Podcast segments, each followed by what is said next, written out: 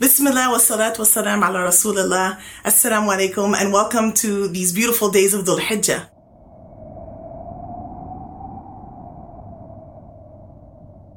I want to share my Hajj story uh, I had many memorable moments during Hajj, but I wanted to share uh, three specific moments that I had. One that affected me in the moment, uh, that really broadened my horizon. One that affected me shortly uh, after Hajj, and one that kind of uh, put a seed of inspiration for for a little bit later after Hajj.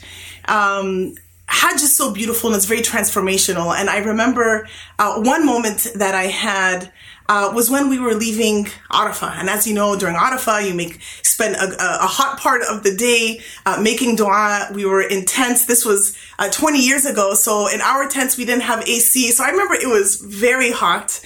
Uh, and uh, as the day ended, you know, Maghrib happened and uh, we were getting ready to leave, board the buses so that we can go to Muzdalifah. Um, and I remember that my husband and uh, a couple of other people they came up with this idea to walk. He wanted to experience Hajj in a different way. We had been taking buses from here to there, and he wanted to get a more personal feel to Hajj. So he uh, suggested that we walk to Muzdalifah and then walk from Muzdalifah to Mina eventually.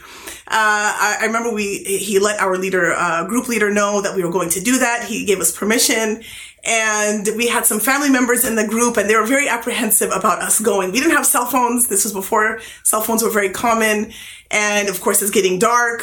Um, uh, but we went, alhamdulillah, and I remember being a little bit nervous. It was, is you know, Maghrib had well passed. It was you know, the, the, the, last light of Maghrib was definitely leaving. It was very dark. And I remember we were just kind of walking on the bridge and just starting to walk uh, down into the shrubs. And I remember asking my husband, like, how do we know where we're going to go?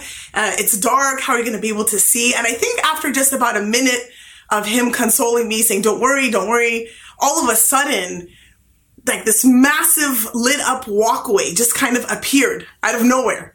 Um, I mean, it was there, but I was just so focused on the ground and how dark it was.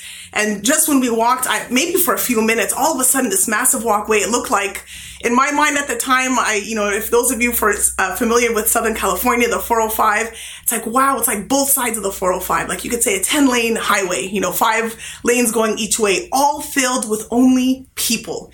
It was mind blowing. I had never seen anything like that in my life. And I had never seen anything like that during Hajj up until that moment. Um, no bicycles, no automobiles, no buses, nothing. Just masses and masses of people walking. It was such a beautiful sight.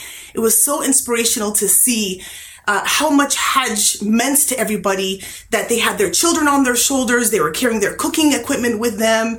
Uh, people had their flags uh, different ways of kind of, uh, you know, letting the rest of the group know where the leader of the group was. Some people just carrying sticks with a bag on it or a bottle. And it was beautiful. It was absolutely beautiful. Saw people from all different countries.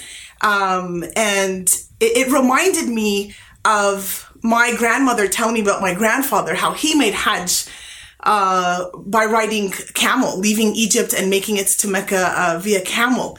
And it just reminded me that, you know, all this modern transportation of planes and buses and sometimes you feel a little bit removed from the process. And so that was absolutely very, very touching to be able to walk with the masses of people and to experience that moment of Hajj. And what was beautiful is that I remember, uh, we had a very humbling experience, you know, Muzdalifah just sleeping on one little mat I remember, I think, I don't know what type of dinner we had, but I remember just having an orange before going to bed and our hands were sticky. You know, bathrooms are crowded far away. And it was interesting. Alhamdulillah, we made it to Mina the next day and it was a beautiful journey. We were very happy that we had chosen uh, to take this path. Uh, and it was interesting that we heard from our group that they had some crazy, uh, you know, dinner buffet in a tent with all kinds of, of food. And, uh, we missed out on that. But, but really that, that journey that we had experienced in person walking from Arafah to Muzdalifah and Muzdalifah to Mina was, was absolutely amazing. And I wouldn't trade it for any, uh, dinner buffet or, or any comfort, uh, that we might have missed out on. Um, another experience that was very uh, touching to me uh, was when we were waiting in the Haram uh, in Mecca. Uh, waiting from Asr to Maghrib. We decided to stay there. Um, we were on the roof, on, the, on, the, on the top floor of the Haram. And I remember meeting uh, a Malaysian sister and she was reading Quran very, very beautifully. And she noticed that I was paying attention to her. And so she, you know, put her finger in the Quran and was uh, following along with her finger as she was reading. And um, I, I remember being so inspired by that because I didn't know how to read Arabic you know, barely at that point and, and definitely did not know any rules of tajweed or anything like that. So I was mesmerized by how beautiful her recitation was, how she was able to go into the A and then come back and then, and go again. And I had no idea. And I remember trying to ask her, cause we started talking to each other after she was done, how she knew, uh, where to go back and repeat, uh, and, and how she knew. And I think she tried to explain, but with, with limited, uh, um, ability on, on both of our parts to be able to communicate um, I, I didn't get the answer, but, but definitely it, it touched my heart. And I remember we, um, you know, she told me she was from Malaysia. I told her I was from California and we talked about basics of how many children we had and, and, uh, it was very touching. It was very beautiful. And I remember it, it planted the seed of, of inspiration, um, and love for the Quran, even though I really did not have the skill set at all, barely even knowing how to read. But Allah subhanahu wa ta'ala um, blessed me with that opportunity to learn, I think just a year later. And that was uh, very beautiful. And finally, uh, the whole experience of Hajj was absolutely transformational. It was beautiful. It was very touching. And I remember a family member had come along with us and she told me that she wanted to wear the hijab after Hajj, that she was going to continue. And we were both working. I was working in corporate America. And I remember uh, telling her, Oh, I wish I had thought about that earlier. This was on the airplane going uh, for the journey of Hajj. And I told her, I, I, I, wish I had thought about that earlier because I had already been contemplating putting on the hijab, uh, understanding that it was fard, that I had not known that before. And I said, you know, I, but I didn't prep work and I, and I wouldn't want to just walk into work with hijab on. So uh, I was like, darn, oh well, I guess I'll just have to do it later. Um, but of course, you know, we, we wore Hajj, we wore hijab the whole time during Hajj.